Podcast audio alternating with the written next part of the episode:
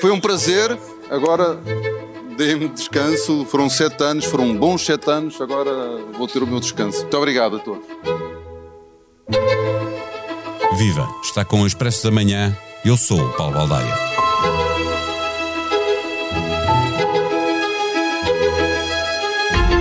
A ala esquerda do Partido Socialista está em movimento e imobilizar uma máquina com este peso político é uma tarefa árdua, mesmo para António Costa, que conquistou há um ano uma maioria absoluta que é do PS, mas é sobretudo dele, como lembrou Marcelo na posse do governo. O Primeiro-Ministro, que é também secretário-geral do PS, terá de lidar com o problema dando igual importância às palavras e aos silêncios, principalmente se em causa estiver Pedro Nuno Santos, percepcionado por todos, socialistas ou não, como o chefe da facção mais poderosa. Se Costa quis amarrar Pedro Nuno ao governo, escolhendo dois Pedro Nunistas para lhe suceder, o ex-ministro jogou mais forte e anunciou a saída do Secretariado Nacional do PS, afirmando de forma definitiva o seu divórcio em relação ao caminho seguido pela atual liderança do partido. As oposições, à direita e à esquerda, com cada uma a falar para seu lado, nem com debates de urgência, nem com moções de censura, conseguem competir com aquilo a que o Presidente da República já deu título. Está em curso uma fragmentação interna, que terá duelo final marcado para o Congresso de 2025. Se não for antes, porque a principal condição do futuro é ser incerto. Neste episódio, conversamos com David Diniz, diretor adjunto do Expresso. O Expresso da Manhã tem o patrocínio do BPI. Eleito o melhor private banking em Portugal em 2022 pelas revistas PWM e The Banker nos Global Private Banking Awards. Este prémio é da exclusiva responsabilidade da entidade que o atribuiu. Banco BPI SA, registado junto do Banco de Portugal sob o número 10. Viva David Diniz. Debate de urgência marcado pelo PSD na quarta, moção de censura apresentada pela Iniciativa Liberal na quinta e a oposição mais perigosa para o governo de António Costa é a que se adivinha que possa vir do Partido Socialista? Vai ser eh, seguramente um ciclo muito diferente. Agora, aquilo que nós vimos não foi exatamente isso ainda. Ou seja, uh, a primeira etapa da, contestação ao governo uh, foi um debate de urgência perdido por dois partidos de direita.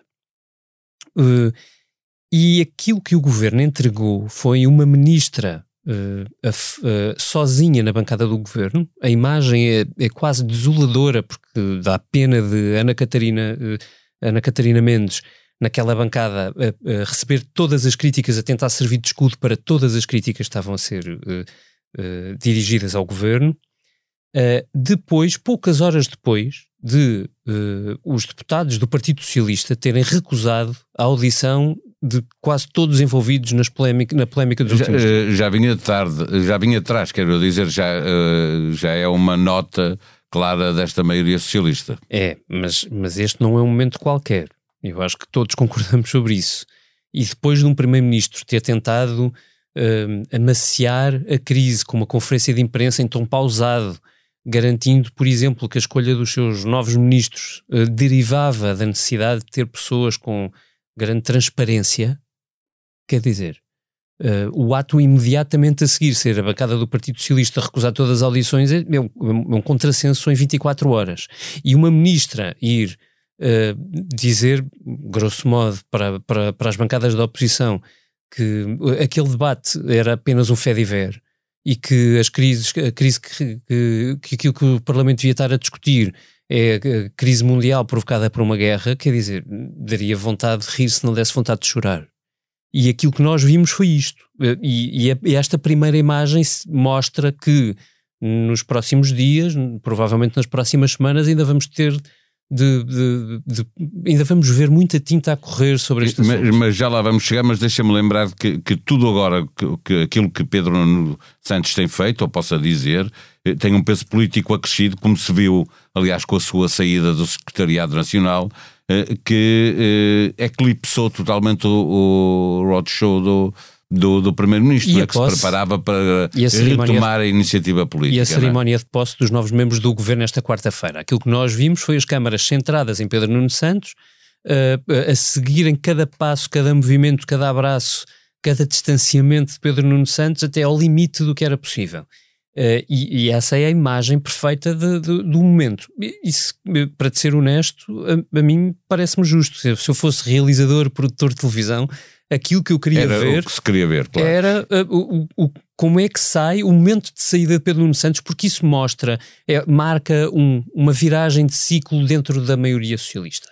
Uh, aliás, na verdade, na, na, governação de António Costa, porque há, há, há, são quatro anos, quase quatro anos, em que Pedro Nuno Santos é secretário de Estado dos Assuntos Parlamentares, ganha uma influência extrema nas negociações políticas e, portanto, um protagonismo gigantesco. Ele, ele, ele cresce sistematicamente no aparelho do Partido Socialista e transforma-se no uh, claramente a seguir a António Costa na pessoa mais influente do PS a saída de alguém que tem assumidamente uh, ambição de suceder a António Costa, evidentemente abre um espaço de um, ehm, agitação dentro do partido do governo, semelhante, aliás, àquilo que nós vimos, aliás, provavelmente até superior àquilo que nós vimos no PSD na última legislatura de, de, de Cavaco Silva quando Dias Loureiro e Fernando Nogueira, à altura os dois dentro do governo, disputavam quem é que poderia, quem é que iria suceder contra o Barroso a aparecer aí houve um congresso como haverá outra vez com o Partido Socialista em como 2025, E é? aquilo que se perspectiva é exatamente isto, é uma repetição. Ora, nós sabemos o que é que aconteceu no PSD, Uh, uh, e, e, conseguimos uh, perspectivar, se os dados forem estes, o que é que pode vir a acontecer no PS. Já vamos olhar novamente para Pedro Nuno Santos de uma forma específica, uhum. mas recordar o texto antecipado pelo Expresso de Alexandre Leitão, uhum. que lembra, nesse artigo, pode ser já consultado em expresso.pt, que muitas vezes as eleições não são ganhas pelos partidos de oposição, mas sim perdidas pelos governos. O que é mais significativo neste artigo eh, é, é que ela pede uma mudança de, de, rumo no final, diz para que é que serve a maioria absoluta ou para que é que devia servir no, na, na, opinião dela. António Costa arrisca ter a ala esquerda do partido no resto da legislatura a lembrar-lhe que o PS é um partido de esquerda. Uh, pontualmente, uh, ou seja, acho que não por sistema, Pedro Nuno Santos não convém de todo uh, contribuir ativamente para a queda de uma maioria absoluta, portanto, isso não, não, não é um caminho, não, nem é racional, não, não faz sentido. Agora, uh, vamos ouvir, como temos ouvido, muitas críticas de pessoas que pertencem ou que são amigas de Pedro Nuno Santos ou que são uh, ou que pertencem à ala esquerda do Partido Socialista ou que estão no aparelho a, a abrir caminho. E, e, e, repara que o, o que é. Isto, isto vai se jogar em dois tabuleiros. Uh, o primeiro é do partido, portanto, de conselheiros, federações são maioritariamente Pedro Nunistas, é assim que se diz agora, e vamos começar a dizer mais vezes.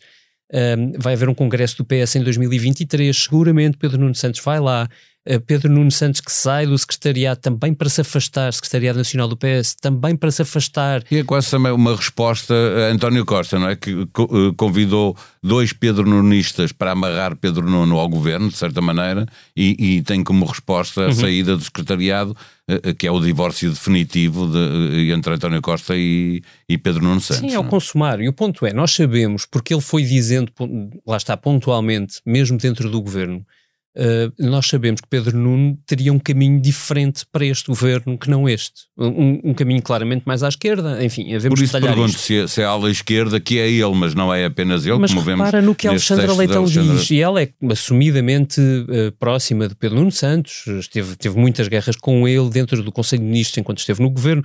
Aquilo que ela diz a António Costa, ela, ela dá-lhe cinco palavras-chave para mudança de rumo. Desígnio, um desígnio, uh, humildade, cuidado, um, reformismo, e, e vais-me perdoar, há uma quinta que não me consigo lembrar.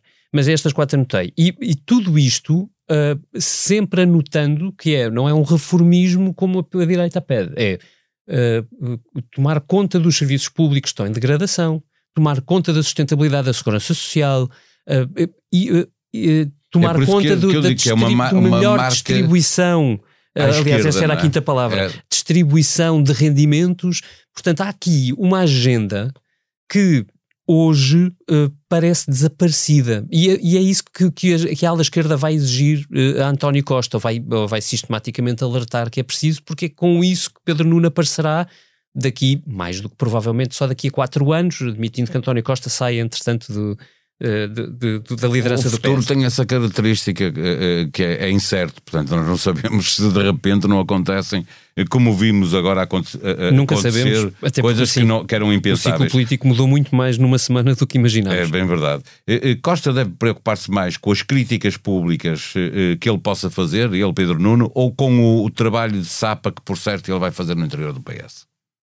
Eu diria que, sobretudo, com o trabalho de Sapa. Porque lá está. Uh, verdadeiramente, o, o, Presidente da República tinha uma expressão muito avisada no, no, discurso, não sei se eu consigo apanhar nas minhas notas, que já são muitas uh, tomadas esta semana. Fragmentação interna, eu também tenho notas. Estão aqui ao lado, é, é que é a exprepção nova usada pelo Presidente da República no discurso da Está novo. em curso completamente no PS. E esse é o maior risco. Um partido, uh, repara, a direita está mal nas sondagens e não é previsível que o PSD, só por si, dê garantias ao Presidente, seja quando for nos próximos quatro anos, de conseguir chegar perto de uma maioria absoluta. Não é porque a, direita está muito fragmentada. Portanto, o maior risco desta de sobrevivência, de subsistência desta maioria, uh, está no, na falta de coesão ou na perda de coesão do aparelho do Partido Socialista. E, e portanto, o resto é uma derivada, ou seja, só valem uh, só têm efeito, só ganham característica de perigo uh, para a maioria as críticas que vierem, vierem a público da ala esquerda, seja de Pedro Nuno Santos ou de, ou de quem o segue, se uh, o, as coisas dentro do PS estiverem tão feias, tão Se difíceis de controlar... dentro do próprio Partido Socialista. Claro, porque senão, senão não seria tem... um risco para eles, não é? Evidentemente. Portanto, uh, mas lá está, eu, eu vou insistir nisto, é, é, evidente que se abriu uma nova, uma, uma etapa absolutamente nova na, na, governação de António Costa, ele está muito consciente disso, uh, as escolhas para o governo também têm a ver com isso, mas não é previsível a esta altura que alguma coisa de substancial mude o que aumenta muito é a pressão. E António Costa vai ter que ter muito mais cuidado com a unidade do seu partido, se tu quiseres, com o acarinhar do Partido Socialista, do que teve até agora, porque na verdade só ele uh, tem mais popularidade no PS do que o Pedro Nuno. Mas esse tem tempo, não é? Porque entre a Europa e a necessidade já lá fora, como oh, já Paulo, teve, eu diria que governação... é, o, é, o, tempo que ele hoje não tem que despender com as negociações com o Bloco de Esquerda e o PCP. Eh, pois, veremos. Mesmo para fechar, eh, as oposições estão cada uma para o seu lado. À esquerda nós vimos o PCP vota contra a censura e o Bloco abstém-se. À direita, uh, uh, o Chega à linha com a IEL e o PSD uh, abstém-se. Não é por aqui que, o, que António Costa tem, no, no futuro imediato, que ter grande preocupação. Uh, vai ter que ter sempre alguma, claro, mas eu, eu, sobre isso talvez te responda com uma resposta ao, ao Luís Marques Mendes, que na, no comentário de domingo na SIC Notícias disse que havia o risco de em 2024 haver um pântano depois das europeias. Nós já vimos várias eleições intercalares que servem Sim. de mote para crises políticas. Uh, Agora, Guterres saiu exatamente por é causa bom, de umas autárquicas. Certo. É bom lembrar que nas últimas eleições europeias, portanto, com as quais nós vamos comparar os resultados das que se seguem, uh, não havia nem Chega nem IEL não contaram. Eh, portanto, não contando e aparecendo agora de novo, isso significa um grande problema, sobretudo para o PSD. Mesmo que o PS apareça em situação de enorme fragilidade nas eleições europeias, é muito Perdendo improvável. Perdendo eurodeputados pode ganhar as eleições, não é mesmo? É muito improvável que o PSD consiga uma vitória retumbante que dê ao, ao, próprio Presidente da República um mote para alguma coisa. E as autárquicas já vêm quase no final do mandato. Portanto, eh, eu diria que essa não será seguramente neste momento a maior preocupação de António Costa a primeira, já falámos aqui dela, aparelho do Partido Socialista. A segunda, muito claramente, pôr o PRR a trabalhar. Não é por acaso que, que esta mesma quarta-feira o Primeiro-Ministro não vai à Assembleia da República, deixa uma ministra sozinha a defender o governo e vai para a estrada a tentar explicar aos portugueses eh, para que é que afinal vai servir o PRR. E, e, o que é que já está a ser feito? E repara que é uma fórmula testada. Nas autárquicas já vimos isto e foi assim que o PS conseguiu segurar, vamos lá, uma vitória eleitoral naquele, naquela noite. O Expresso faz 50 anos esta sexta-feira, 6 de janeiro, e celebra a data com uma grande conferência e convidados de luxo num roteiro de conversas e podcasts que são a imagem do jornal de hoje. Sob o mote de Deixar o Mundo Melhor, nome do podcast mais ouvido da marca, conduzido pelo fundador Francisco Pinto Balsemão, a conferência recebe os convidados integrando-os em podcasts e rubricas do Expresso. Aqui no Expresso da Manhã, num episódio extra, estará Ricardo Araújo Pereira. Mariana Vieira da Silva vai a uma comissão política especial, em nome de António Costa, que não vai poder ir à conferência. Mário Centeno estará no Money, Money, Money. Muitos outros convidados estarão nesta conferência, que é aberta aos assinantes do Expresso. Consulte o programa em expresso.pt. Na parte final da conferência vão estar Francisco Pinto Balsemão, António Guterres, Marcelo Rebelo de Souza. A sonoplastia deste episódio foi de João Martins. Voltamos amanhã com dois episódios, o primeiro, como é habitual, às 7 e o segundo depois das 10 da manhã. Até lá, tenham um bom dia.